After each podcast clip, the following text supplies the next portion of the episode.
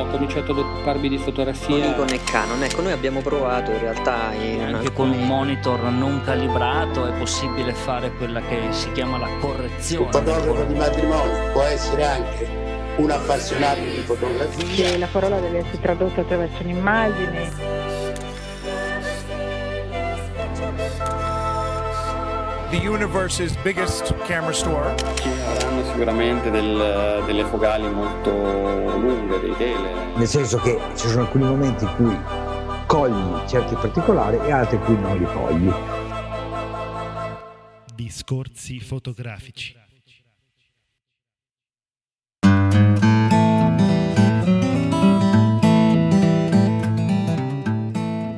Buon anno a tutti, prima puntata del 2016, puntata strepitosa, abbiamo iniziato l'anno con il botto, con il CES 2016, intanto presento i miei amici, partiamo dal sud, ciao Dario.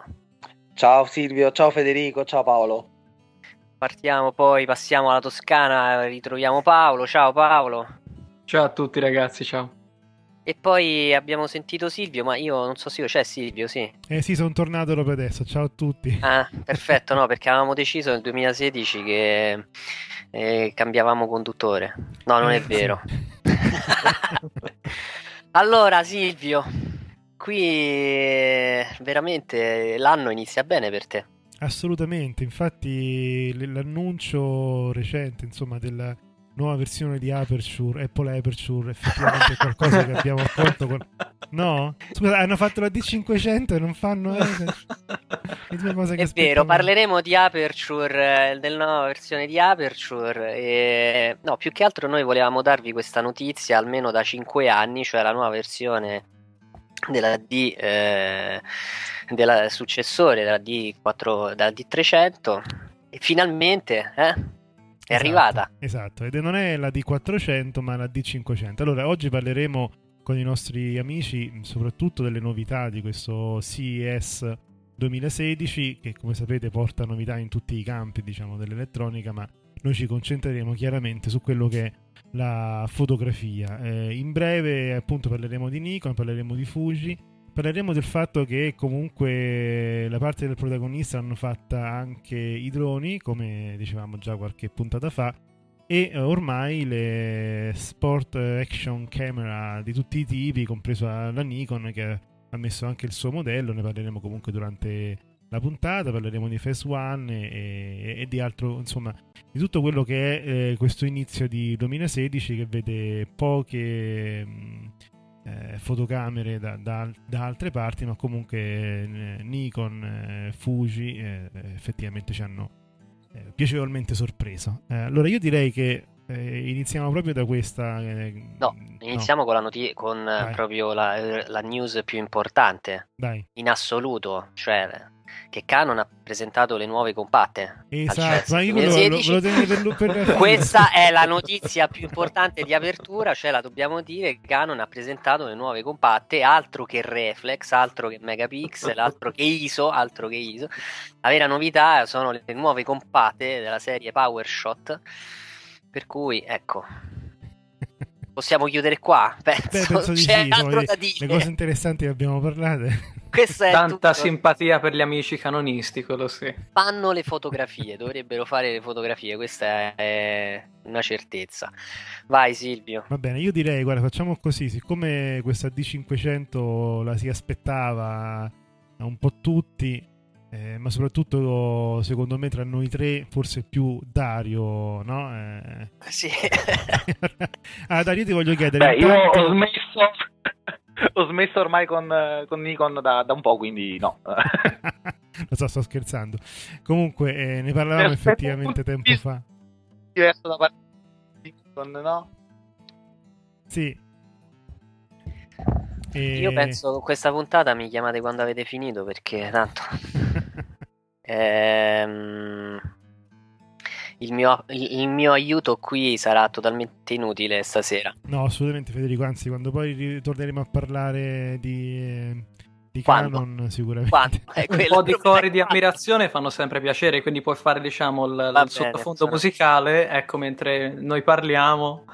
No, perché insomma sono state delle belle introduzioni, dei grandissimi corpi macchina, è stato piacevole perché io considero sempre il CES come il Natale in ritardo, che ovviamente tutti i produttori aspettano che per Natale compriamo le macchine fotografiche ormai obsolete, sanno già che 2 settimane dopo presenteranno nuove e quindi a distanza di meno di un mese sono tutti lì a rivendere, svalutando tantissime macchine fotografiche per comprare quello che è uscito appena dopo. Quindi non comprate mai una macchina per Natale. E poi c'è il CP adesso, eh? Sì, si susseguono. Ricordatevelo anche il prossimo Natale, visto che ora siamo a gennaio, quindi siamo un po' lontani, però casomai lo ripetiamo questo, no? Questo suggerimento. Sempre aspettare almeno un mese, sì. Di Paolo. Bene, e... dai, partiamo dalla D500. Partite anzi dalla D500. Ragazzi, mi dite soltanto cosa non sentite, cioè sentite malissimo. No, si sente bene, dai. Oh, ok. Sì. Ok. Tutto a posto. Ma chi è questo? Abbiamo recuperato sì, anche Dario. D500. Allora, abbiamo atteso a lungo il successore, no? Della D300S in questo caso. Pensavamo si chiamasse D400, così non è stato. E devo dire, forse abbiamo anche un po' perso le speranze nell'ultimo anno, perché immaginavamo che Nikon investisse nel segmento DX solamente per appunto fotocamere a 4 cifre, D7100, D7200, 5000 e così via. Invece una cosa che c'era stata, non dico promessa, no? Comunque c'era stata detta con una strizzatina d'occhio ormai 3 anni fa al Photoshop, finalmente questa cosa è successa e Nikon torna con questo corpo DX che è veramente spettacolare da un punto di vista della solidità, del peso, della maneggevolezza, insomma tutto quello che un Nikonista può aver apprezzato dalla sua D300S se lo ritrova e super potenziato anche con la D500. A cominciare dal sensore, che non è un milione di megapixel ma è 21, il sensore effettivamente anche la D5 avrà 20 megapixel ma su un sensore più grande. Un 21 megapixel con una... ormai sappiamo tutti che la sensibilità e le riprese notturne sono praticamente essenziali e quindi arriviamo a 51.200 di ISO e soprattutto una cosa che mi ha colpito è stata intanto la copertura del mirino ottico che è del 100%, che insomma effettivamente finora in questo segmento Nikon aveva un po' in un certo senso lasciato fuori, solamente con le ammiraglie si arrivava al 100%. Invece abbiamo questa copertura al 100%, abbiamo lo shutter speed, cioè il minimo tempo di appunto apertura della tendina, che adesso è di un 8 millesimo di secondo, che la fa effettivamente arrivare insomma tra appunto fotocamere ottime anche per azioni molto veloci, soprattutto perché può scattare a 10 frame al secondo. Insomma, non è una cosa secondaria, non è un corpo macchina di backup per chi ha una D5 o chi ha una D4S e così via, ma effettivamente è un vero replacement, soprattutto nel campo del video. Chiaramente la D300S era tra le prime a portare il comparto video nelle reflex ed era quasi un giocattolo quello che ci veniva dato. Adesso invece abbiamo un video 4K, abbiamo un video a 30 frame al secondo e soprattutto la possibilità di avere obiettivi stabilizzati su tutti e 5 gli assi, cosa che con un video diventa molto molto importante, può essere usata veramente per girare dei film insomma amatoriali o semiprofessionisti. Ecco, la notizia è stata da me molto apprezzata, anche se sarà difficile che passerò subito a questo corpo macchina, perché comunque il prezzo è di circa, prezzo di lancio, $2.000.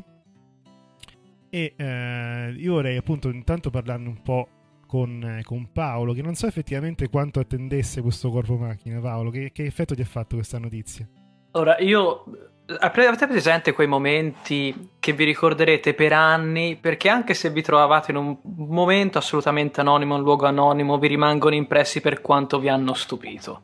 Allora, per me la D500 è stato un po' uno di quei momenti, perché mi sembrava ormai ovvio, e secondo me sbagliando dal punto di vista di Nikon, che il top di gamma di X sarebbe comunque rimasto alla fine la D7200, comunque la serie D7000.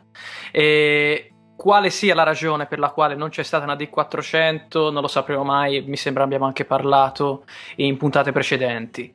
E guardando una simpatica intervista a un rappresentante Nikon al CES direttamente a Las Vegas, questo rappresentante ammette, senza dare dettagli, che l'inizio dello sviluppo della D500 parte con i primi mesi del 2014. Quindi evidentemente è saltata la corsa, come quella dell'autobus, per qualche motivo non c'è stata una D400, i forum sono esplosi, perché ovviamente ne parlavamo noi e ne ha parlato tantissimo Silvio, certo all'estero sono state migliaia le discussioni, abbiamo stressato la Nikon oltre all'inverosimile.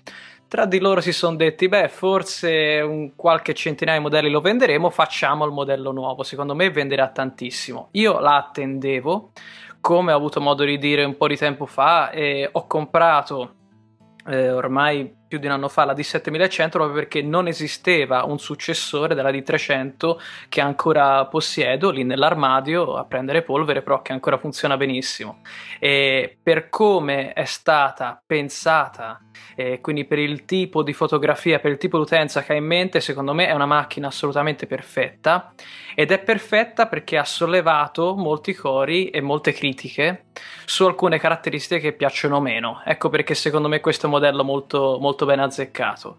E quindi no, per non dilungarmi troppo, non so se riuscirò a comprarla quanto prima, si vocifrano circa 2.000 euro di prezzo d'ingresso, sono quasi 1.000 euro di troppo rispetto a quello che avrei voluto, quindi spero insomma che abbassi di prezzo quanto prima possibile, ma sarò molto curioso e molto interessato a vedere le prime recensioni. Sì, il corpo macchina di 300S stava a 1.400 come prezzo di lancio, quindi. Però insomma vorrei anche sentire Dario, ecco, cosa ne pensi. Quanto stai rosicando, Dario? Beh, in realtà passato. Ma in realtà poco, nel senso che io ero un felicissimo possessore di una D300 che ho venduto poi a malincuore, me ne sono un po' pentito. Però adesso col passare del tempo mi chiedo ancora se abbia senso spendere 2000 euro per una DX spettacolare, però che esigenza mi va a coprire? Parlo di me, cioè trovo la macchina fantastica. Non so se adesso investirei per tutto quello che si trova in giro in qualche modo tanti soldi su una DX. Ci sono full frame iper performanti, vedi Sony, e ci sono in realtà delle mirrorless che stanno facendo insomma grandi passi da gigante, e questi 2000 euro messi lì, effettivamente concordo con Paolo che forse il prezzo è un po' fuori mercato, perché chi vuole spendere 2000 euro? Il fotoamatore per una DX? Non lo so, però fatta 2 anni fa questa mossa sarebbe stata spettacolare, avrebbe raccolto tutti gli utenti di 300. Adesso non lo so se passerei da una 300 alla 500 così, e non valuterei insomma altre opzioni. Io voglio aggiungere 2 dettagli, diciamo così, proprio di come questa macchina è stata concepita, 2 novità che a me sono piaciute. La prima è stata quella di aver aggiunto il joystick, un secondo joystick per appunto i punti di messa a fuoco, che qui sono più di 150 e coprono tutto il sensore, una cosa meravigliosa. E poi il pulsante delle ISO adesso non è più sulla sinistra, che risultava magari un po' scomodo, ma ce l'avete proprio sopra il pulsante di scatto, quindi con le 2 ghiere si riesce a gestire appunto apertura, tempi, e a questo punto anche la ISO, perché è facile, no, switchare con il dito su quel pulsante. Ecco, io volevo sapere, Federico, se in questi giorni insomma un po' leggendo le specifiche di 500, se pensi che possa essere un modello che venderà, o sei arrivata troppo tardi secondo te, visto che tu sei un po' esperto di mercati? Beh, innanzitutto il nome D500, ma 500 lo so, è il rinascimento della Nikon nel settore DX probabilmente, perché questa macchina giustamente venderà tantissimo. È una macchina pensata per il mercato europeo, credo, principalmente, perché dalle altre parti ormai si stanno quasi convertendo al formato senza specchio, Le caratteristiche sono eccezionali, questo non c'è dubbio. Se il concorrente diretto a Canon, scusate se l'ho detto veloce, è la 7D Mark II, e qui evidentemente ci sarà bisogno di una 3 o forse di una 4. Esatto. Un nuovo produttore di sensori. Sì, no, ma a parte quello, ma anche i punti di messa a fuoco che sono veramente presi dalla top di gamma, diciamo che è una macchina secondo me completa, però come giustamente detto, ed è una cosa che ho notato anche in Canon, che sta approcciando al segmento mirrorless ormai con una terza versione, e tra parentesi finalmente uscirà la nostra recensione sofferta, positiva ma sofferta, in previsione della quarta versione della M, però è arrivata tardi, cioè nel senso, come la D, la 760D è una macchina completa, perfetta, che però arriva sul mercato con un ritardo mostruoso. La D500, se fosse arrivata 2 anni fa, avrebbe praticamente messo in crisi il segmento mirrorless, su questo non ci sono dubbi. E la cosa che mi fa pensare è che in realtà con tanta tecnologia, secondo me, il peso di una macchina potrebbe diventare non determinante, quindi il fatto che le mirrorless siano più compatte e meno pesanti, a fronte di una dotazione tecnologica che ovviamente può essere introdotta anche su questo segmento, però potrebbe cambiare le carte, perché comunque il vantaggio e anche la battaglia che devono combattere questi produttori come Canon e Nikon è quella di conservare innanzitutto un budget di spesa abbastanza limitato nel settore delle ottiche, perché rientrare completamente nell'altro mercato significa riprogettare tutto e quindi significa spendere tanto, e, sì, poi anche noi dovremo spendere tanto, sì, esatto. E quindi la fotografia, che ha un approccio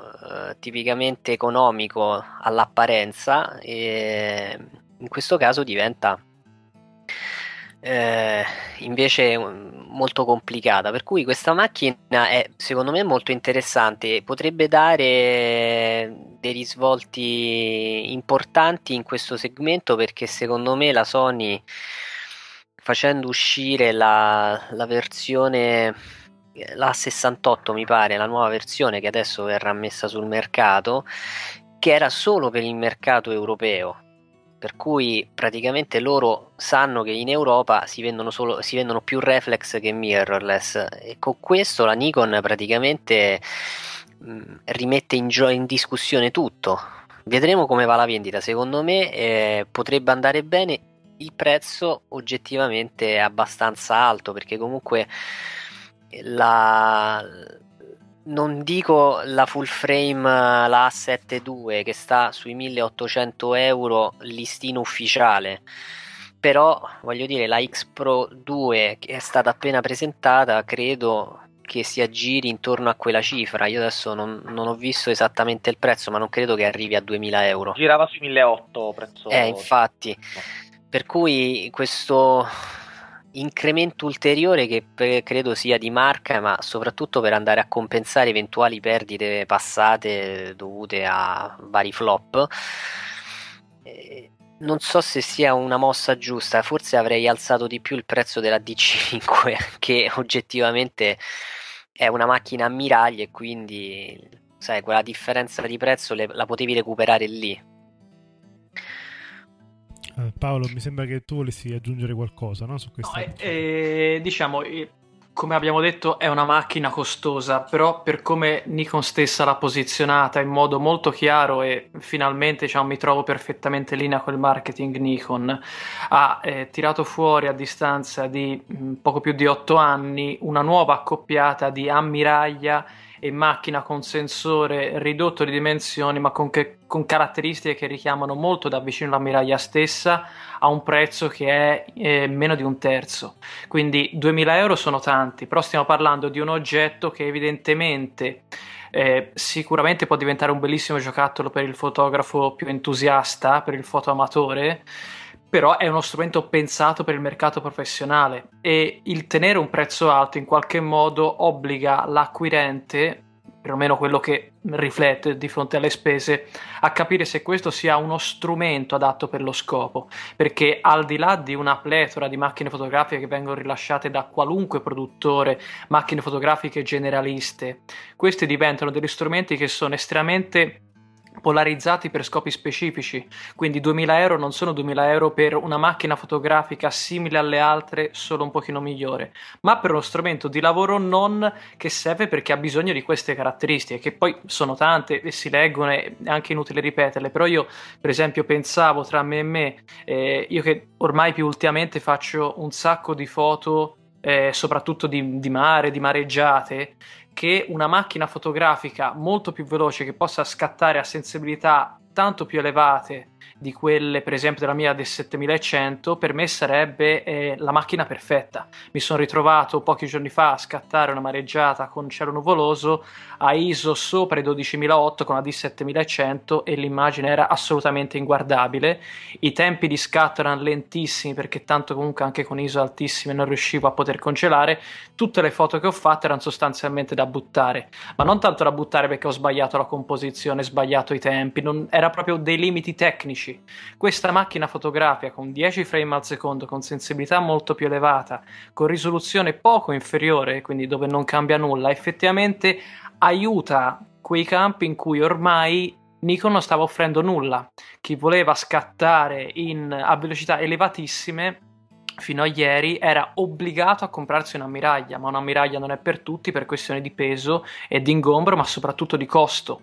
Quindi secondo me sta ritrovando in qualche modo un settore giusto per il DX, che non deve essere inteso come sensore più piccolo, ma come sensore specifico per campi dove magari ho necessità di raggiungere degli oggetti molto lontani o dove voglio mantenere una profondità di campo un pochino più elevata senza comprare delle ottiche enormi, senza dover chiudere troppo il diaframma. Quindi comunque, ecco, io cerco sempre di spingere le persone a ragionare come strumento che serva a uno scopo e da questo punto di vista come prezzo secondo me è buono.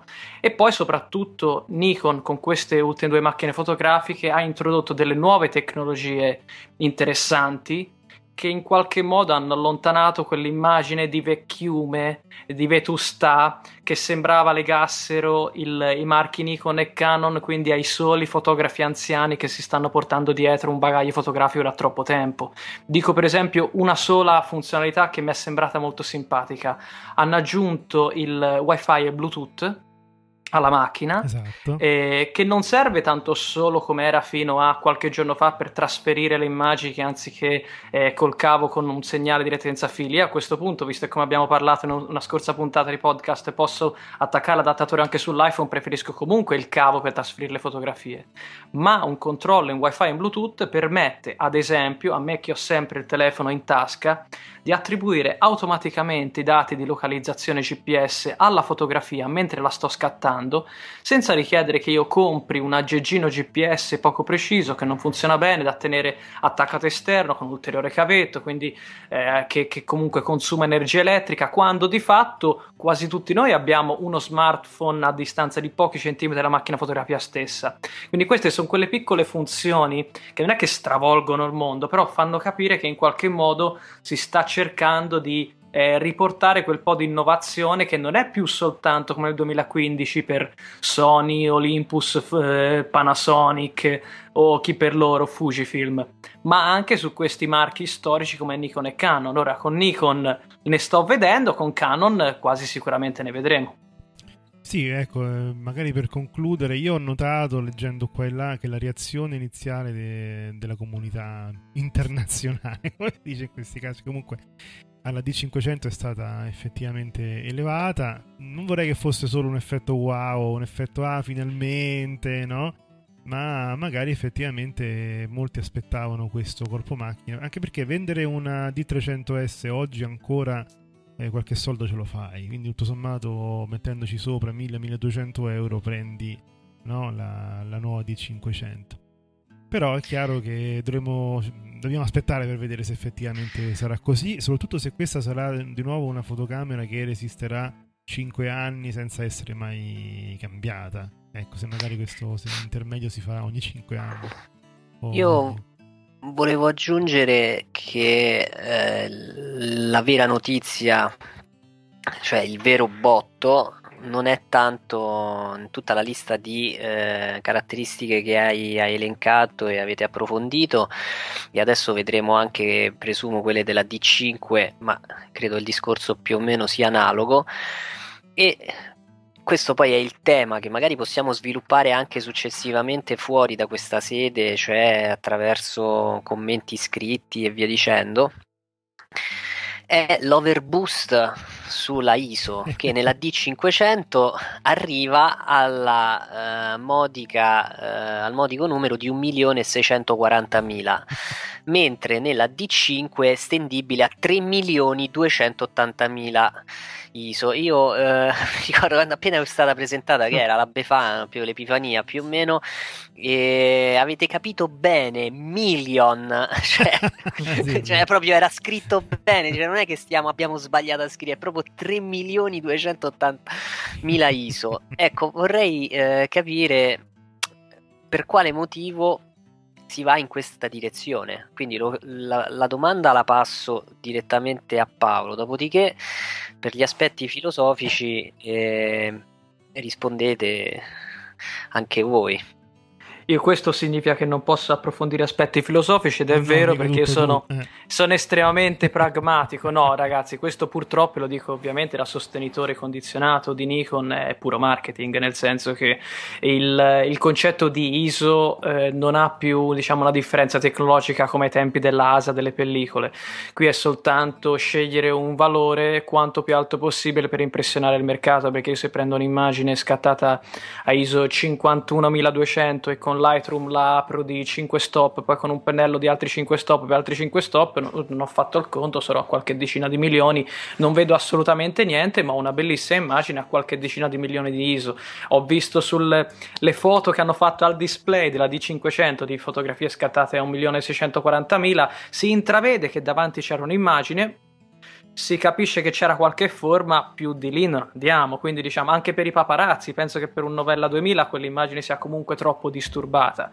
Però ecco, in generale il fatto che la ISO nativa, quindi secondo cui Nikon è possibile ottenere una foto stampabile, sia salita a 51.200, questo sì per me è un valore enorme, perché già ora con la mia macchina fotografica se vado a 6.400 è tutto un valzer del rumore, quindi devo passare molto più tempo al computer per cercare di eliminarlo. In ogni caso vuol dire che tecnologicamente siamo andati avanti di tantissimo nella ISO vera, al di là, diciamo, della ISO marketing. Allora, non so se Dario vuole intervenire sull'aspetto filosofico.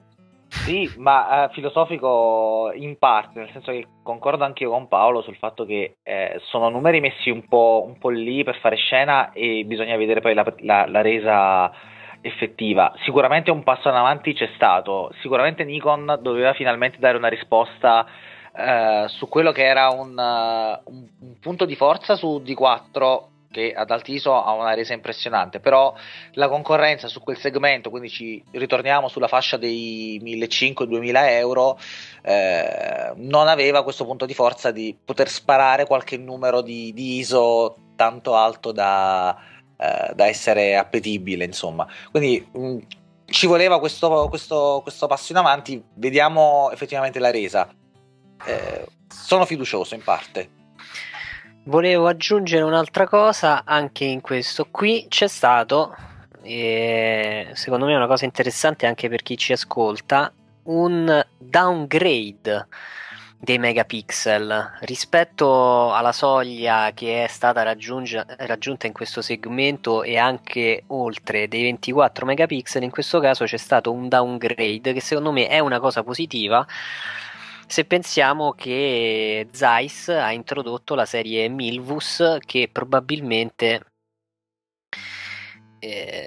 riuscirà a sfruttare appieno questo sensore, e contestualmente mi sembra che Nikon vada a recuperare, in pratica a risolvere il problema di tutta il parco ottiche non aggiornato ai nuovi sensori ultra pieni di pixel.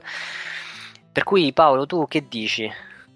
Sono contentissimo che tu mi faccia questa domanda.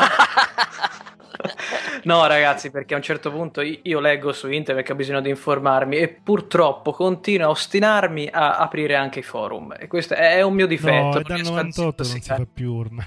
Lo so, io purtroppo sono vecchia a scuola, quindi apro i forum e leggi ovviamente in inglese, che è una parola che è un meme, fail, scritto tutto maiuscolo, cioè un fallimento, perché da 24 megapixel passiamo a 21. Poi però apriamo epic i libri, fail. Epic fail, ci ricordiamo che i megapixel sono una misura quadratica, perché sono il prodotto di due dimensioni. Allora io mi sono divertito, ma ho qui dietro di me una Epson, mi fai vedere quanto riduco la dimensione della stampa? Allora 360 punti per pollice, una 24 megapixel mi fa stampare 42 cm di lato, che è una buona dimensione, di solito stampo una A4, quindi siamo anche sopra, anche un po' troppo. Bene, ok, 21 megapixel sarà diventata minuscola, da 42 passiamo a 40. Quindi l'epic fail è che da una stampa perfetta a 42 cm di lato passiamo a una stampa perfetta da 40 cm. Allora io mi domando se qui il fallimento, forse il problema sarà nell'immagine che fa pena, non credo che insomma passando un'immagine così più piccola la foto non è più godibile, quindi no, Nikon ovviamente ha fatto una moltiplicazione semplice. Il nuovo processore Expeed 5, grosso modo questo si sapeva, avrebbe avuto una potenza computazionale intorno ai 200 megapixel al secondo, quindi ha detto posso fare 20-21 10 frame al secondo, 24, quanto viene, 7-8. Se avesse scritto 7-8 per una macchina sportiva velocissima sarebbe stato un pochino più epic fail, dal mio punto di vista un difetto, non certo un epic fail.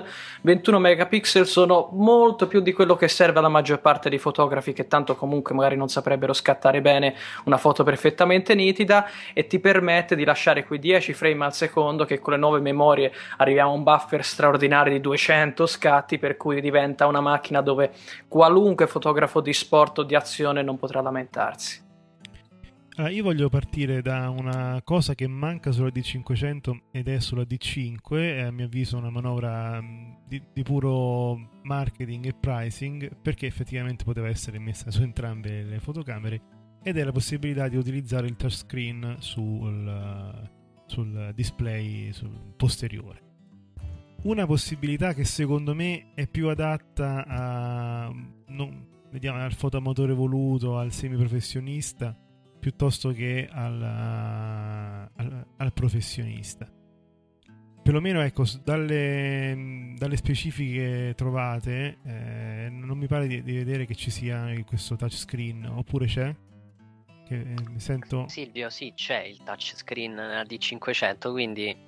Perché erano talmente tanti punti di forza che non c'era più spazio nelle specifiche. Quindi hai cercato un punto a sfavore della D500 e non l'hai trovato.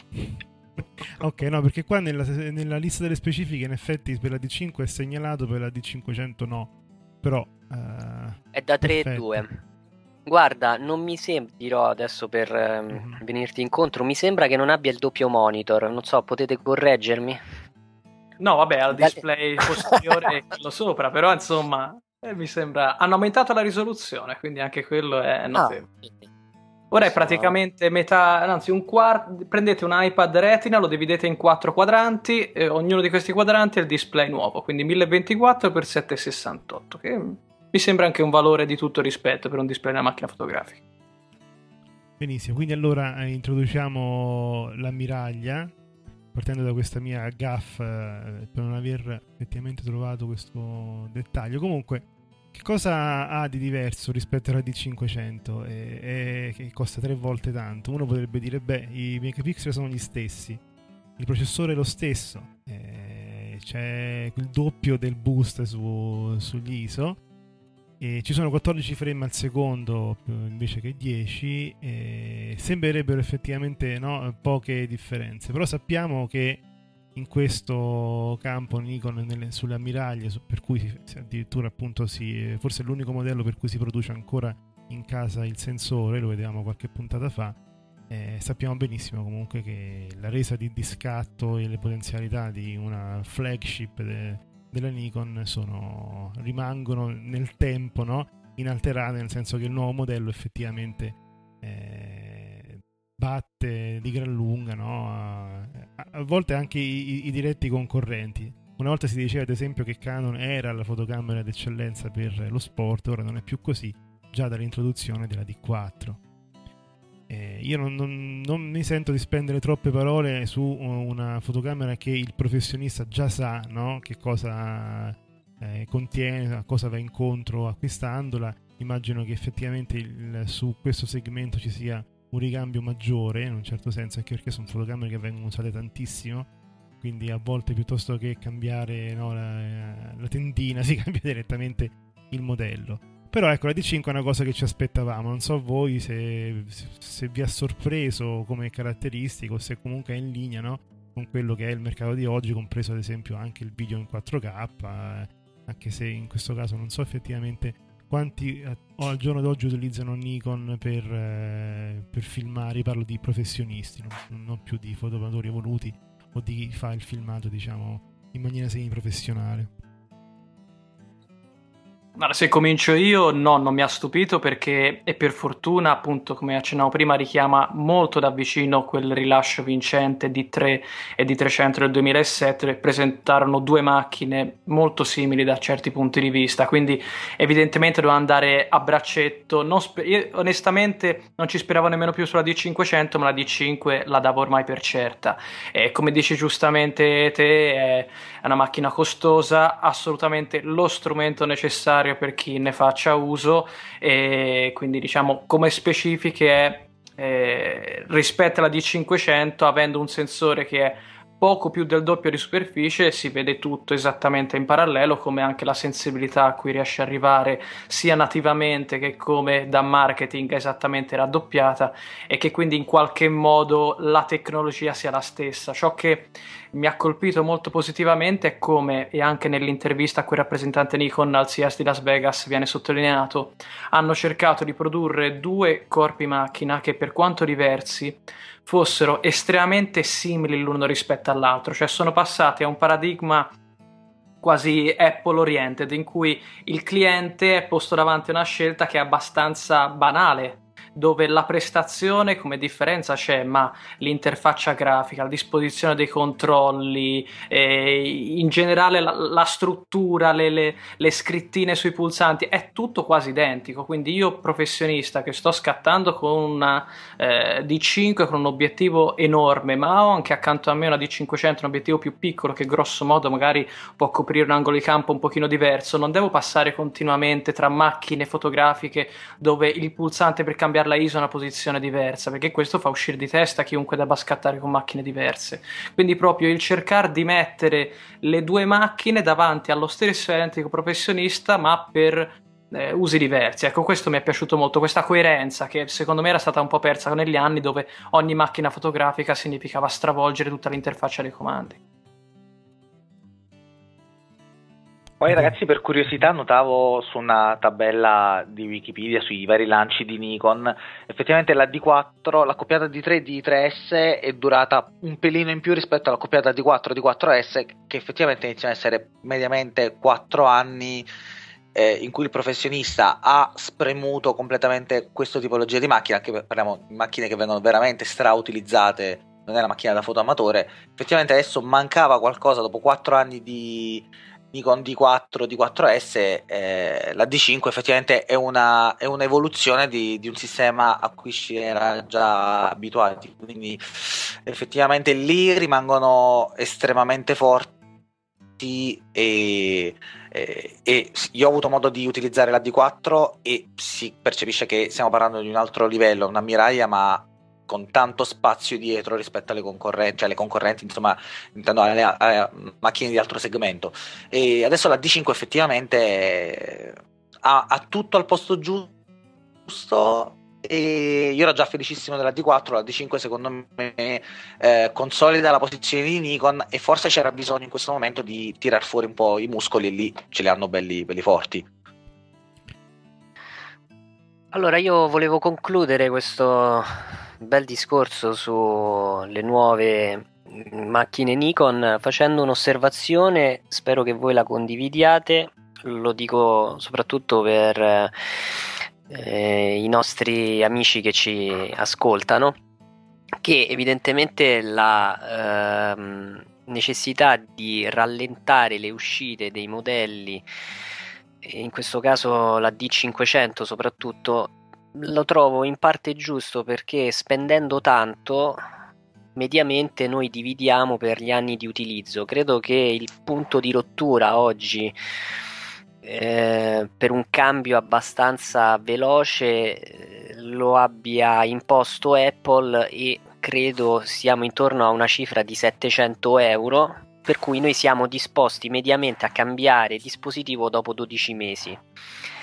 Credo che di fronte a un dispositivo da 2.000-3.000 euro o anche più, vedere un cambio, una novità messa lì nuovamente potrebbe spaesare, cioè nel senso, in fondo mi azzeri quasi subito il valore della macchina che ho comprato se mi fai uscire il modello nuovo. Questo sarà un altro problema per le macchine, per i brand concorrenti che vogliono proporre nuove tecnologie. Penso soprattutto alla Sony, che offre sensori strepitosi, però incomincia a offrire e ad arricchire la sua offerta in tempi troppo brevi. Cioè tra la 7R e la 7R2 che c'è un gap tecnologico mostruoso, però è trascorso poco tempo tra le due macchine, per cui staremo a vedere come vanno le cose. Voi che dite? Avevamo già affrontato questo discorso in un precedente podcast. Effettivamente Sony ha tirato fuori un'infinità di macchine che vengono viste in parte come complementari, perché la 7S o la 7S2 effettivamente sono un pelino diverse dalla famiglia R, però è anche vero che effettivamente chi ha comprato una 7S si trova un attimino spiazzato ad avere una 7S2, e stesso discorso per la 7R. Volendo guardarla dal punto di vista marketing ci stava anche, nel senso che una serie di colpi così ha rapidamente cambiato l'immaginario collettivo su Sony, perlomeno quello che si percepisce è che effettivamente adesso sia un brand, dopo aver sparato un po' di colpi forti, che ha uno standing diverso sul mercato. Nikon ovviamente non può fare questo, e effettivamente concordo assolutamente con te sul discorso di mantenere il valore della macchina per un totto numero di anni, proprio per dar modo di ammortizzare la spesa. I concorrenti in questo momento non possono fare questo, devono far notizia e devono far parlare, quindi devono iniziare anche a riempire gli scaffali dei punti vendita con un maggior numero di uscite. Non possono contare, secondo me, ad oggi ancora su la facilità di riordino che poteva avere una D300, che sarà stata riassortita migliaia di volte da un rivenditore. Sì, io se posso te, sì. Scusami, vai. No, appunto, se posso dire, anche io sono d'accordo con quello che dice Federico, cioè è importante far sì che ci siano dei ricambi che non avvengano troppo ravvicinati l'uno dall'altro, appunto per non deprezzare l'oggetto, per non dover anche soltanto mettere la pulce nell'orecchio del fotografo di doversi cercare se il nuovo modello uscito sia migliore, se dover cambiare e così via, perché comunque stiamo parlando di macchine che si usano nel mercato professionale, dove quindi ogni cambio di menu, ogni cambio di modello, qualunque tipo di cambio è tempo perso. L'importante però per Nikon, che sembra da questo punto di vista essere il somaro della classe, è che una volta capito più o meno che tra una generazione e quella totalmente successiva, quindi escluso il raffinamento, debbano passare, che so, 4 anni, che siano sempre questi 4 anni. Quindi purtroppo con la D400 l'ha toppata alla grande, oramai penso capiranno che anche nel settore di X c'è bisogno di un corpo professionale, che dopo 2 anni esca la D500S, ma dopo 4 anni esca un D, ditemi voi cosa, perché la D600 è già preso, ma che comunque esca con una cadenza regolare, perché il professionista deve sapere che il modello che ha comprato durerà tot tempo e deve potersi aspettare, anche per pianificare un investimento, dopo quanti anni grosso modo dovrà affrontare un nuovo acquisto. Non può ogni volta rimanere attaccato ai siti di rumor, come magari ci divertiamo a fare noi che non guadagniamo direttamente dalla foto. Allora, per chiudere brevemente, un'ultimissima notizia su Nikon: è stato aggiornato anche il flash top di gamma, Nikon ci ha presentato l'SB5000, che ha due importanti novità. La prima è un qualcosa che secondo me poteva essere introdotta anche decine di anni fa con le giuste tecnologie, ed era quella di sincronizzazione del flash principale e dei flash secondari tramite appunto messaggio radio, in questo caso sarà un messaggio wireless, e invece che con la luce. Che sappiamo benissimo che molto spesso in condizioni di forte luminosità o comunque con degli ostacoli potevano non funzionare, no? Tutti quanti i flash messi a sistema, sia che fosse l'assistente che lo teneva in mano o comunque magari sui cavalletti. Io pure lo stesso ho avuto difficoltà, soprattutto utilizzando come flash principale quello incorporato nel D300S e come secondario l'SB700 che posseggo. La seconda importante novità è che è il primo flash al mondo di questi di categoria compatta, quelli che si attaccano sopra la reflex, che possa vantare un sistema di raffreddamento interno, e quindi porta circa 100 scatti a massima potenza, 100 lampeggiate a massima potenza continue, senza doversi appunto spegnere per un attimo per potersi raffreddare. Questo significa che le batterie dureranno di meno, però comunque potete contare, no, su effettivamente sul sistema di raffreddamento interno, che molto spesso fa comodo, soprattutto per chi fa appunto foto naturalistiche, foto di sport, insomma, in cui serve effettivamente un flash sempre pronto anche in maniera continuativa.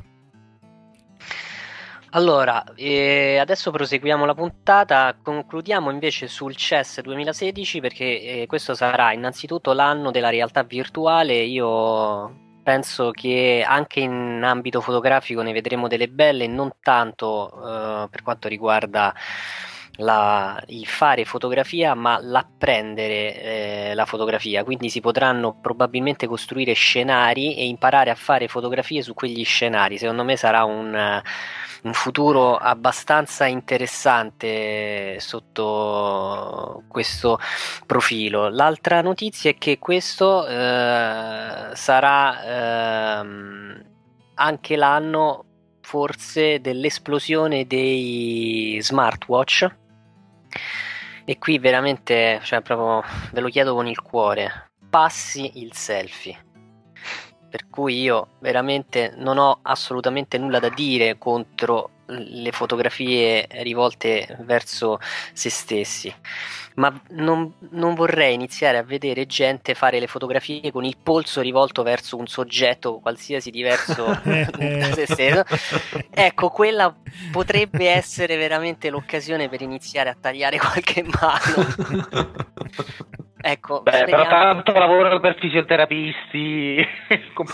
No, perché veramente io mi rendo conto che non so, poi mi sembra che Paolo pure ha preso l'ultimo iPhone, e mi sono reso conto che forse incomincia ad avere un senso lo smartwatch, e vedendo le caratteristiche mi sono reso conto e ho detto: caspita, qua se introducono pure la fotocamera da tanti megapixel e possiamo fare foto, che faccio? Adesso giro col polso in mano e scatto le fotografie, così diventa una cosa oscena. Ecco, per piacere.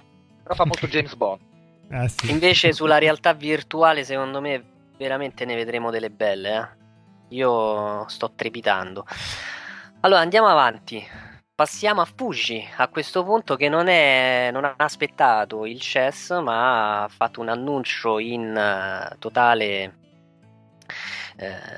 solitudine. Ha aspettato un pochino per presentare innanzitutto quella che si attendeva, penso ormai da un bel po', che è la X Pro 2.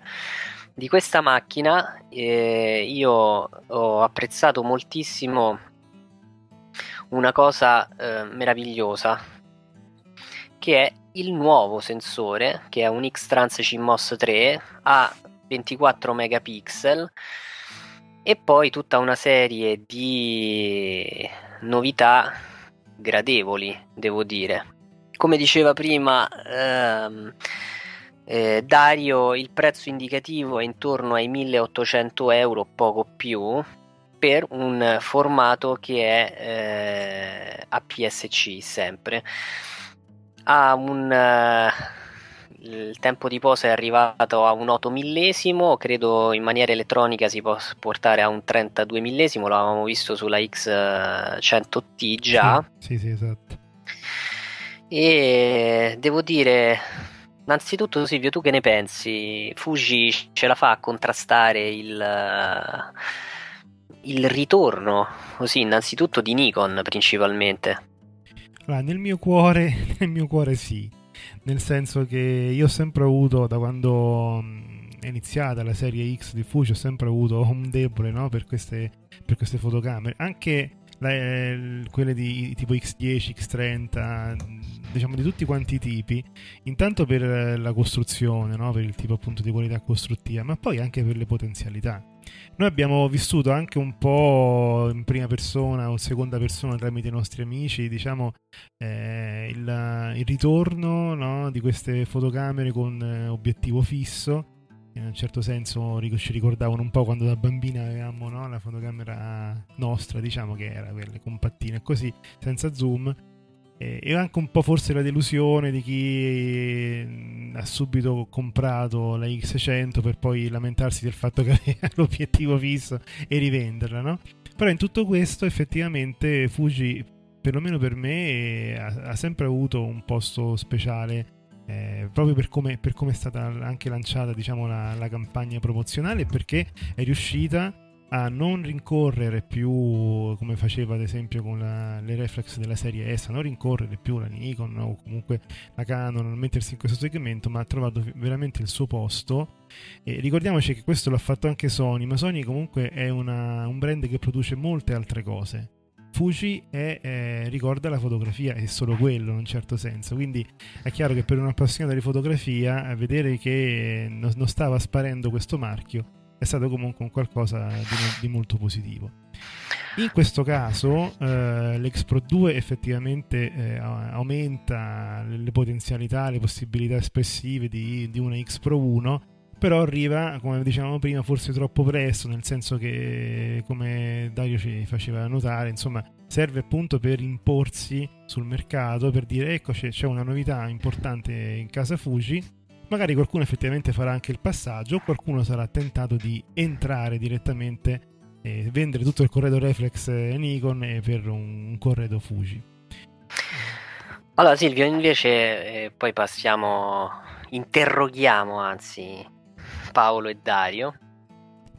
In realtà questa macchina è veramente una bella macchina. Sono state introdotte alcune caratteristiche che avevamo già avuto modo di apprezzare, ad esempio sulla X100T, e soprattutto penso al mirino elettronico, che è una delle cose più affascinanti di Fuji, che ha costretto poi tutti gli altri a seguire in termini, parlo proprio di nitidezza e di risoluzione. Adesso la battaglia si sta spostando anche su questo.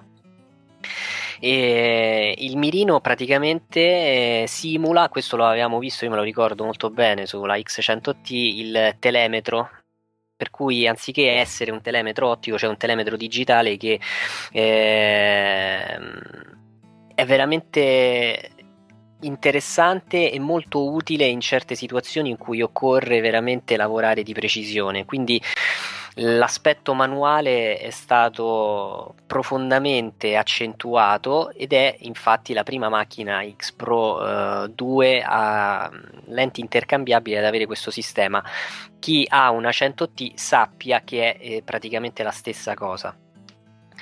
Dopodiché, come tu dicevi, Fuji ha una storia principalmente nel mondo delle pellicole, e in questo caso è stata introdotta la modalità grain effect, per cui è possibile aggiungere la grana alle fotografie per produrre immagini che ricordano proprio le foto di una volta, e questo addirittura in fase di stampa. Diciamo che è una macchina che è pensata soprattutto per fare fotografia, questo mi sembra abbastanza ovvio, per cui non c'è un'esasperazione delle ISO molto alte, ma Fuji ha praticamente fatto un lavoro in questo molto simile a Sony, e credo anche poi rispetto anche agli altri, cioè lavorando molto sul processore, sul coprocessore in pratica, che va a analizzare l'immagine che deriva dal sensore. In questo caso, rispetto a quello che abbiamo avuto modo di apprezzare negli anni passati, Secondo me ci troviamo su un prodotto di altissima qualità.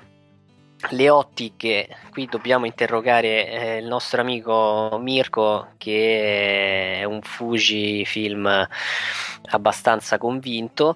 Sono delle ottiche pensate per questa macchina. Voglio ricordare che ci sono alcuni modelli Zeiss che sono condivisi solo con la Sony, quindi voi potete scegliere questa serie. Mi sembra non è la Loxia, adesso la Tweet, mi sembra è il segmento Tweet, per cui voi potete abbinare anche un obiettivo Zeiss su questo corpo macchina. Il corpo è molto resistente, ovviamente, e dopodiché ci sono tutte le pellicole, perché questo fa parte proprio, è un must, ce lo aspettiamo da Fujifilm, che ormai ci ha abituato in questo modo. E poi il design, secondo me, sempre in stile retro, è un punto a favore. La domanda che faccio ovviamente non è sulle caratteristiche tecniche, ma evidentemente su qualcosa di più semplice, che rivolgo prima a Dario e poi in seconda battuta a Paolo, è perché una persona, secondo voi, dovrebbe preferire Fujifilm o a Nikon o a altri brand? Beh, bella domanda. Ti dico, Fuji ha questo fascino immenso, e secondo me in questo momento ha fatto una serie di operazioni furbe, perché su questo fascino della fotocamera retro si è inserito dietro tutta l'operazione di Leica, in qualche modo, secondo me, con un posizionamento di prezzo e delle caratteristiche diverse, però stai riavvicinando tante persone a questa tipologia di fotocamera, quindi una PSC comoda da portare, un po' più simile a quelle che erano effettivamente le macchine a pellicola che si usavano fino a qualche tempo fa. Un po' forse anche Olympus sta cercando di rigirare intorno a queste situazioni, introducendo però questo fascino della macchina Fuji a una portabilità che comunque Nikon in questo momento continua a non dare, neanche Canon. Forse Canon sta muovendo, ma Nikon la trovo ancora molto molto scoperta, essendo stato anche possessore di Nikon One, ma non ci siamo ancora, secondo me, e iniziano, secondo me, a esserci delle caratteristiche interessanti al di là del processore, piuttosto che del fascino delle simulazioni di pellicola. Altra caratteristica, secondo me, non da sottovalutare su questo segmento, è il doppio slot per l'SSD, cosa di cui ad esempio io sento la mancanza su Sony. Per chi vuole avere una copia di backup o vuole utilizzarla anche come macchina fotografica un po' più seria, una PSC col doppio slot di queste dimensioni, con queste caratteristiche, inizia a essere una caratteristica che mi fa fermare e inizio a ragionarci su. Quindi secondo me è una scelta molto molto affascinante. Il prezzo anche lì spaventa un po'. In questo momento io sarei più proiettato su questa tipologia di macchina che su Nikon, per esempio su una D500, dove sono macchine con caratteristiche completamente diverse, quindi non voglio entrare nel tecnico, ma da fotografo di viaggio, mettiamola così, trovo molto interessante tutto il mondo Fuji, anche un po', ripeto, come declinazione in piccolo del mondo Leica, in qualche modo, come mood, come fascino e come sapore. Ma io, se posso dire qualcosa, onestamente non riesco a fare un buono spot pubblicitario alla Fuji, non perché non valga la pena, nel senso sono ottime macchine fotografiche, ma perché non riesco ora come ora a trovarci dei motivi oltre il gusto e il fascino, che sono cose straordinarie, perché poi la foto è una passione, ma ancora non ci trovo quella sostituzione perfetta dello strumento macchina fotografica reflex in chiave un pochino più moderna. Quindi per me il mirrorless è ancora un grosso fascino in fase di transizione. Ho pensato più volte a, diciamo, cambiare tecnologia, però in realtà ho inquadrato più l'Olympus, quindi perché passare non lo so, me lo diranno altri. Quello che però noto e che mi fa molto piacere, proprio perché secondo me al giorno d'oggi tutti gli strumenti sono straordinari, quindi ora tutti i reparti marketing stanno facendo Harakiri, ma grosso modo tutte le buone macchine fotografiche sono più che valide, è che stiamo vedendo una convergenza tra due famiglie che sono molto distanti, cioè tra queste reflex e mirrorless, cioè siccome non riusciamo a capire chi delle due è la migliore, si stanno unendo. Allora io vedo questa X-Pro 2 che sta prendendo, con suggerimenti evidentemente che vengono anche dai fotografi che le usano, sta prendendo molti degli aspetti chiave delle reflex, quindi io guardo banalmente anche sull'ergonomia, vedo che ha un'impugnatura più profonda, una ghiera frontale, come diceva giustamente Dario, al doppio slot, già mi accorgo che ho fra le mani un oggetto che si impugna meglio, si tiene meglio e che già mi suona in qualche modo, mi sembra più affidabile. Metto l'occhio dentro il mirino e vedo che ha una risoluzione molto più elevata, perché la reflex evidentemente ha una risoluzione, diciamo tra virgolette, infinita, e vedo che un sensore da 16 megapixel mi è diventato 24, e qui sì ho una differenza rispetto al 24 che diventa 21, perché un più 50% è qualcosa che ne vale la pena. Quindi in qualche modo sembra che Fuji abbia detto: ho trovato il mio mercato, al quale non appartengo, ma conosco diverse persone che ce l'hanno e sono soddisfattissimi, quindi comunque ho trovato il mio mercato. Temo che quindi le reflex mi facciano sembrare un figlio di un dio minore, vado a colmare quelle lacune per cui nessuno possa dire la mia macchina fotografica è un giocattolo, ma è uno strumento in qualche modo serio. E da questo punto di vista quindi sì, riconosco dei grandi meriti a Fuji, anche se in ogni caso mirrorless ancora non è qui per me. Fuji ha presentato anche un piccolo upgrade alla X-E2, che personalmente forse è la mia fotocamera preferita del settore, ed è la X-E2S, è poco diciamo superiore come caratteristica alle X-E2, però comunque come diceva Federico, questa cosa è stata fatta in completa autonomia, senza diciamo il tam tam mediatico dei grandi eventi, e anche un po' in linea dal punto di vista temporale con le uscite degli scorsi anni, insomma.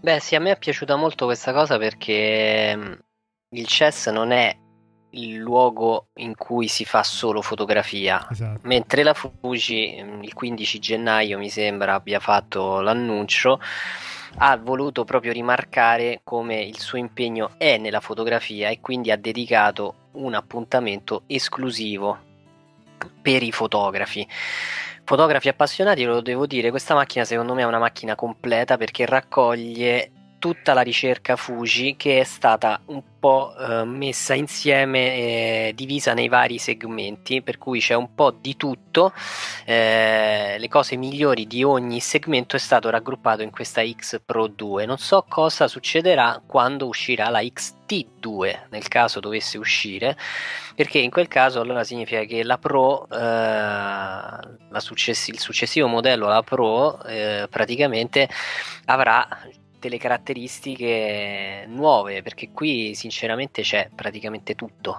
e non so cosa, cioè qui proprio bisogna introdurre altra tecnologia a questo punto proprio per vedere delle differenze, per cui ci potrebbe essere addirittura il salto verso un formato differente rispetto alla PSC, ma questo lo vedremo semmai in futuro. Volevo dire che è stata presentata anche la X70, che guardando le caratteristiche mi sembra fondamentalmente molto vicina alla X100S, quindi alla seconda versione della X100, ha un obiettivo fisso e corrisponde a un 28 mm, quindi questo segmento paradossalmente va a colpire un po' il segmento Leica Q, che mi pare abbia anche lei un 28 mm. Ovviamente bisognerebbe fare il confronto in termini qualitativi, ma la cosa che mi ha un po' fatto piacere è che è stata presentata la Finepix XP90. Noi abbiamo provato l'80, che è una macchina subacquea, sì. Ne abbiamo dedicato una piccola video recensione, poi per non abbiamo potuto approfondire meglio il discorso per un errore tecnico. Abbiamo fondamentalmente smarrito le foto per ipotesi, avendo ipotizzato di aver fatto il backup, invece non l'avevamo fatto, e quindi purtroppo non abbiamo potuto sottoporre alcuni begli scatti alla visione di tanti. Però è una macchina simpatica, a me piacciono moltissimo queste fotocamere tra virgolette da spiaggia, perché permettono di fare fotografia anche in un luogo che notoriamente è un po' complicato da fotografare, se non utilizzando dei dispositivi di protezione abbastanza ingombranti. Detto questo, Silvio, tu cosa proponi per il seguito della trasmissione? Allora, abbiamo altre novità, non so se vogliamo parlare subito di Phase One con Dario o lasciarcelo per ultimo. Dario, che dici? Beh, ormai l'hai introdotto. Ok. Ormai l'hai detto. Vai, dai. Beh, diciamo che Dario si è comprato la Phase One. Eccolo. No, ma non la macchina fotografica, si è proprio comprato la Phase One. La Phase One. Sono diventato sinistra di maggioranza della Phase One. No, anche lì un mercato che è molto lontano da me, dalle mie possibilità anche, voglio dire, però ho visto un refresh anche di questo mercato, ma più che altro è una macchina sicuramente iper interessante per chi fa probabilmente un utilizzo da studio fondamentalmente, con pozzetto e monitor. Interessantissimo, ma la cosa che a me ha colpito soprattutto della Phase One è che il sensore, guarda un po', è un bel Sony da 100 megapixel, quindi probabilmente vedo in questo momento in un segmento che è comunque un'ipernicchia, un campo di sperimentazione di Sony che chissà a che tipologia di evoluzioni future ci porterà. Ho dato un'occhiata un po' al comunicato stampa sul lancio della XF 100 megapixel e insomma è un prodotto da professionisti con un prezzo fuori dalla portata di qualunque essere umano probabilmente. Ha un sensore che è 2,5 volte più grosso, insomma, di formati full frame standard.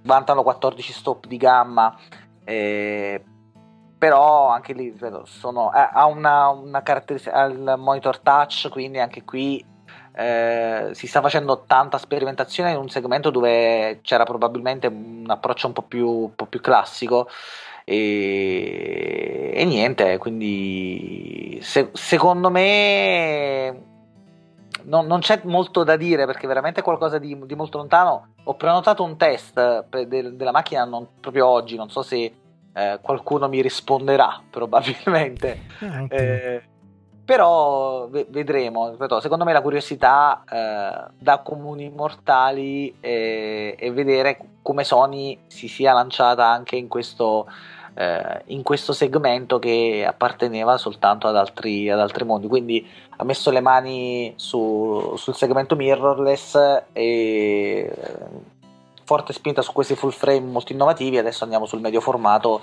dalle caratteristiche che si promettono fantastiche. Altro non saprei cosa aggiungere, perché è veramente qualcosa che non ho avuto ancora modo di vedere neanche in giro, insomma, per il web di approfondimenti. No, una domanda per te ce l'avrei.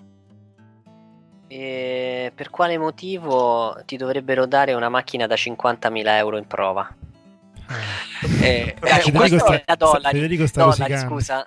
Dollari. Vorrei capirlo, per quale motivo a te ti inviano questa macchina? Cioè, sì, provala, grazie. Beh, diciamo che per fortuna ho qualche collaborazione con qualche fotografo di moda che ha una certa... Vedi, si svelano gli altarini. E lo sapevamo che tu sei il produttore e il finanziatore di questo oggetto. Di The Lady, quindi... The Lady 3 lo sta facendo Dario De Cristofaro con l'Ori del Santo, con la sua nuova Phase One. Voglio dire, a domandare non si fa mai. No, scherzo, ovviamente. Paolo, allora vai, scarica tutta la tua potenza. La tua rabbia. La cosa in realtà mi ricollego soltanto a una cosa che ha detto Dario e che fa molto riflettere. E pensiamoci bene, quando parliamo delle migliori macchine fotografiche da un punto di vista di sensore, oggi pensiamo alle Sony e alle Nikon, e cioè ho detto Sony. Quando parliamo delle ottiche compatte, penso per esempio appunto alla RX100 e pensiamo a Sony. Pensiamo agli ottimi cellulari, come anche per esempio i sensori degli iPhone, che di fatto sono Sony. Ora pensiamo al medio formato, quindi questa nuova bestia 100 megapixel, e pensiamo a Sony. Ci rendiamo conto che Sony, che è arrivata un po' fra gli ultimi, pur essendo un cross elettronico, ma fra gli ultimi nella fotografia digitale, ha completamente spodestato qualunque competitor. Cioè noi ormai quando ragioniamo oggi di fotografia stiamo parlando di Sony e di tutti gli altri. Cioè è un qualcosa che dà da riflettere, perché veramente dal microscopico sensore di un cellulare fino al medio formato è Sony che decide qual è la qualità a cui possiamo arrivare. Sony è l'asticella nostra massima, quindi insomma bisogna riconoscere che come progresso hanno fatto di straordinario, e come quindi quei pochi, penso per esempio a Fuji in realtà che anche lì magari andranno su sensori Sony, ma quei pochi che cercano ancora di tenere il passo con le loro gambe. Canon, non so se anche lei ha avuto qualche contatto con Sony, questo magari me lo dirà Federico, però insomma sembra quasi che stia diventando un monopolio che per certi versi, non so se riesco a dirlo, quasi mi spaventa, perché allora vuol dire che nessuno più è in grado di competere con un colosso di questo tipo. Quando Sony deciderà ok, per adesso mi voglio sedere, mi voglio fermare, non avremo più evoluzione fotografica, perché ecco davvero questa era una considerazione così pensata ad alta voce che mi era venuta in questo momento. Poi giusto per aggiungere una cosa, il discorso sensori, adesso riflettevo mentre parlava Paolo, sta uscendo piano piano in maniera sempre più dichiarata. Fino a qualche anno fa io non mi sono posto il problema di chi producesse i sensori per le mie Nikon.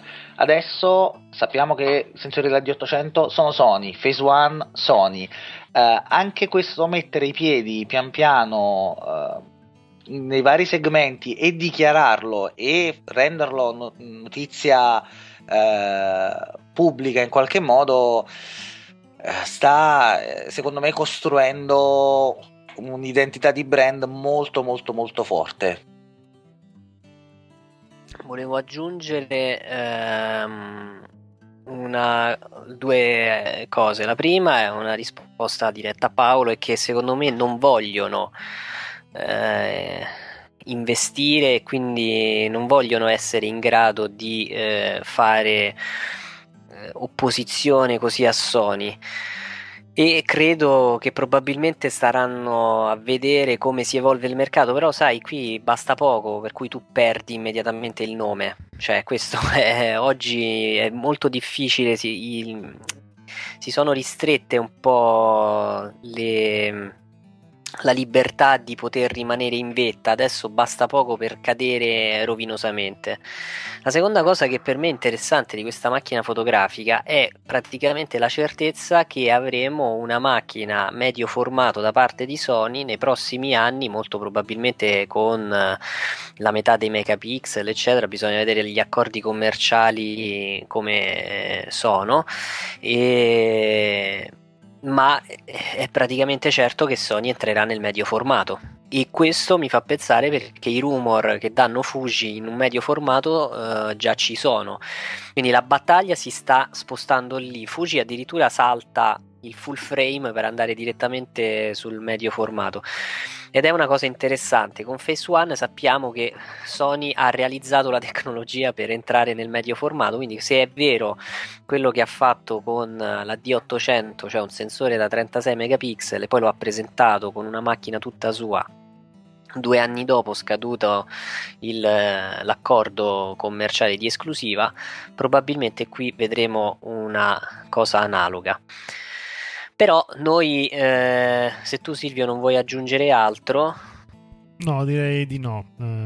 Vorrei passare, diciamo, alle ultime due cose che ci... Esatto, noi abbiamo parlato di medio formato, ma in realtà adesso abbiamo un motivo in più per fotografare con l'iPhone. Credo sia solo per iPhone la notizia. Sì, visto il prezzo. Allora io ho in pratica Amazon che ogni giorno mi propone un set di lenti... ben 3 lenti aggiuntive per iPhone a 12, 15, 19 euro, a seconda poi di quale produttore cinese, no? In un certo senso fa questi sconti.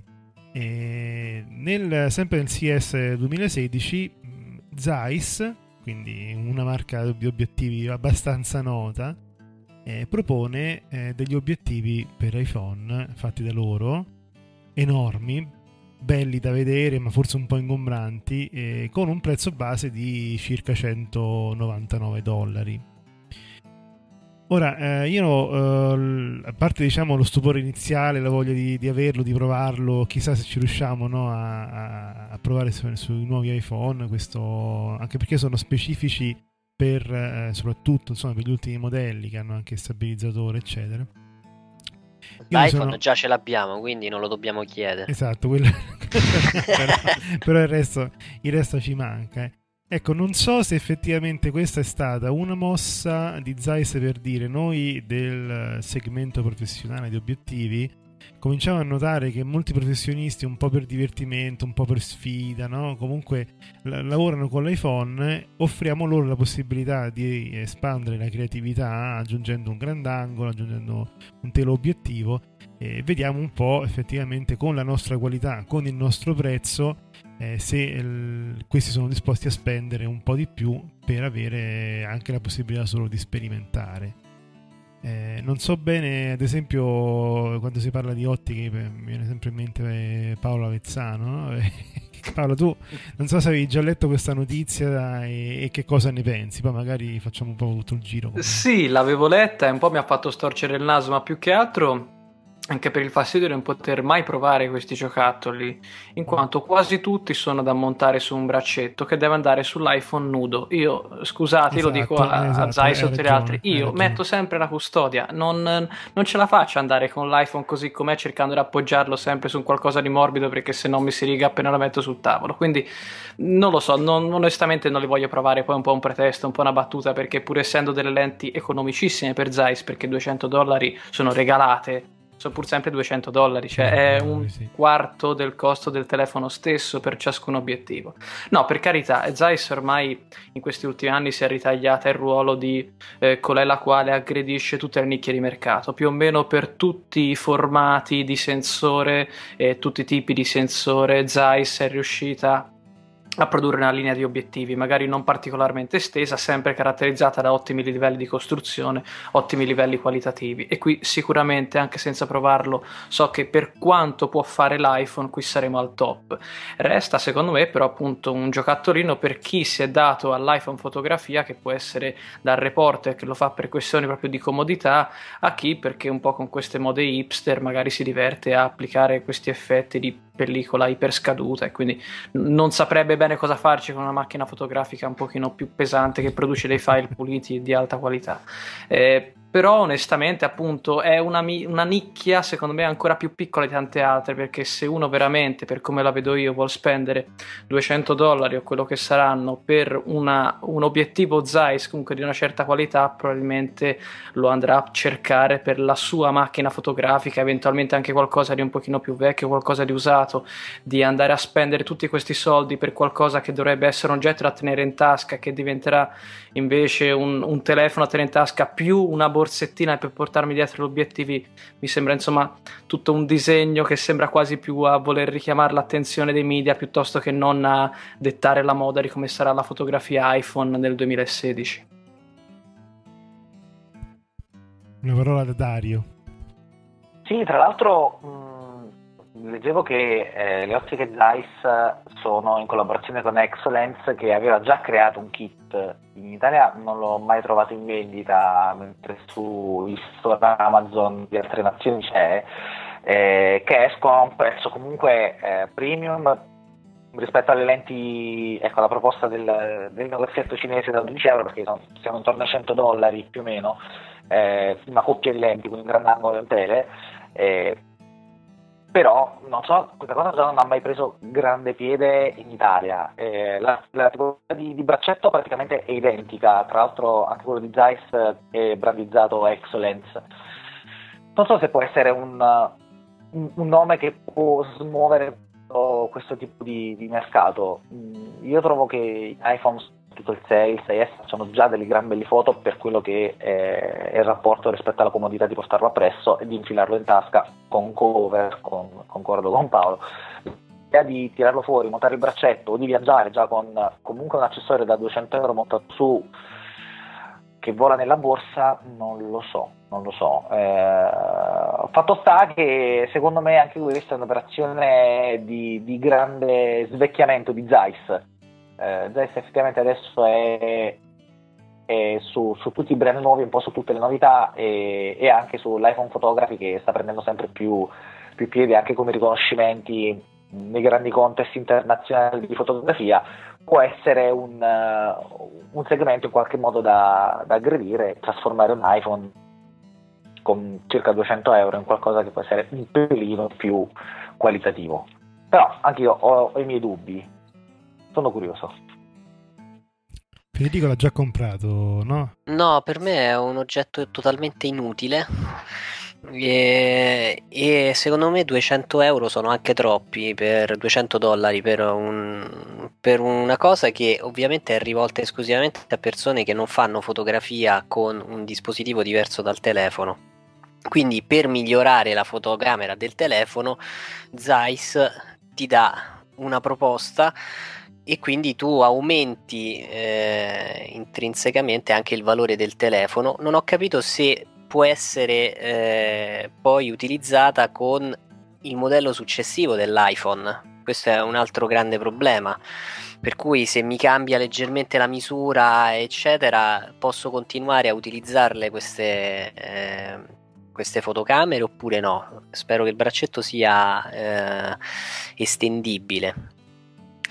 Detto questo, un bravo fotografo presumo che con una lente buona voglia anche un buon file, a prescindere dalla cosa. Il sensore dell'iPhone, della fotocamera, è Sony, però noi non abbiamo possibilità di lavorare su RAW o di salvarlo. Non che sia necessario, però vorrei poter intervenire più sul file direttamente con i miei gusti piuttosto che lasciarlo fare al software Apple o di terzi. Per cui non lo so, a me sembra una cosa veramente inutile. Sì, al massimo, insomma, così arriva ad avere un output in TIFF da alcune applicazioni.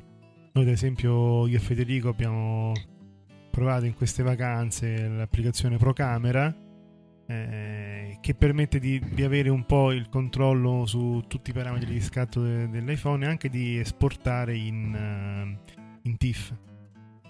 Quindi l'accoppiata di questa lente che, ripeto, non aggiunge qualità all'immagine, ma aggiunge la possibilità di avere macro, grandangolare e dell'obiettivo, diciamo, da portare con sé con l'iPhone, accoppiata, ecco, a un output TIFF, forse può cominciare ad avere il suo perché, soprattutto quando poi si portano questi scatti a concorsi o si vogliono stampare, no? Però è chiaro che è il 5% delle foto che si fanno, sono foto ragionate, sono foto per cui tu parti da casa dicendo adesso vado a fare, no, un progetto fotografico con l'iPhone. In realtà l'iPhone ce l'abbiamo sempre in tasca, o qualsiasi telefono ce l'abbiamo sempre in tasca, diventa, no, la fotocamera delle occasioni. No, più che altro forse diventa la fotocamera per la Reuters, visto che bisogna dargli i JPEG fatti. Questa è una piccola cattiveria, ecco. Noi siamo arrivati a questo punto a fine puntata. Bene. È un'ora e mezza che chiacchieriamo insieme. Ovviamente questa era la prima puntata speciale quasi CES 2016, in realtà limitato ai prodotti fotografici della fiera. Io ringrazio di cuore sia Dario che Paolo, che sono sempre stati puntuali, sono sempre puntuali e anche molto simpatici. Veramente io questo lo voglio dire, scrivi un'email, registriamo la prossima settimana, sì, nessuno dice, forse vediamo, chi lo sa, li faccio. Grandi professionisti. La prossima volta me la tiro via. No. Professionali, con Paolo la prossima volta parleremo. Questa è l'ultima puntata, ragazzi, con Paolo la prossima volta parleremo di Lightroom 2052, che è in sviluppo, pare. con grandi novità. Sempre novità. No, che volevo dirvi? No, allora la prossima puntata invece dovremmo avere una bellissima intervista a un grandissimo fotografo, e per cui vi auguriamo nuovamente buon anno e ci rivediamo presto con il prossimo podcast. Ho cominciato ad occuparmi di fotografia Nikon e Canon. Ecco, noi abbiamo provato in realtà anche con un monitor non calibrato è possibile fare quella che si chiama la correzione. Un fotografo di matrimonio può essere anche un appassionato di fotografia. La parola deve essere tradotta attraverso un'immagine. The universe's biggest camera store. Ci saranno sicuramente delle focali molto lunghe, dei tele. Nel senso che ci sono alcuni momenti in cui cogli certi particolari e altri in cui non li cogli. Discorsi fotografici.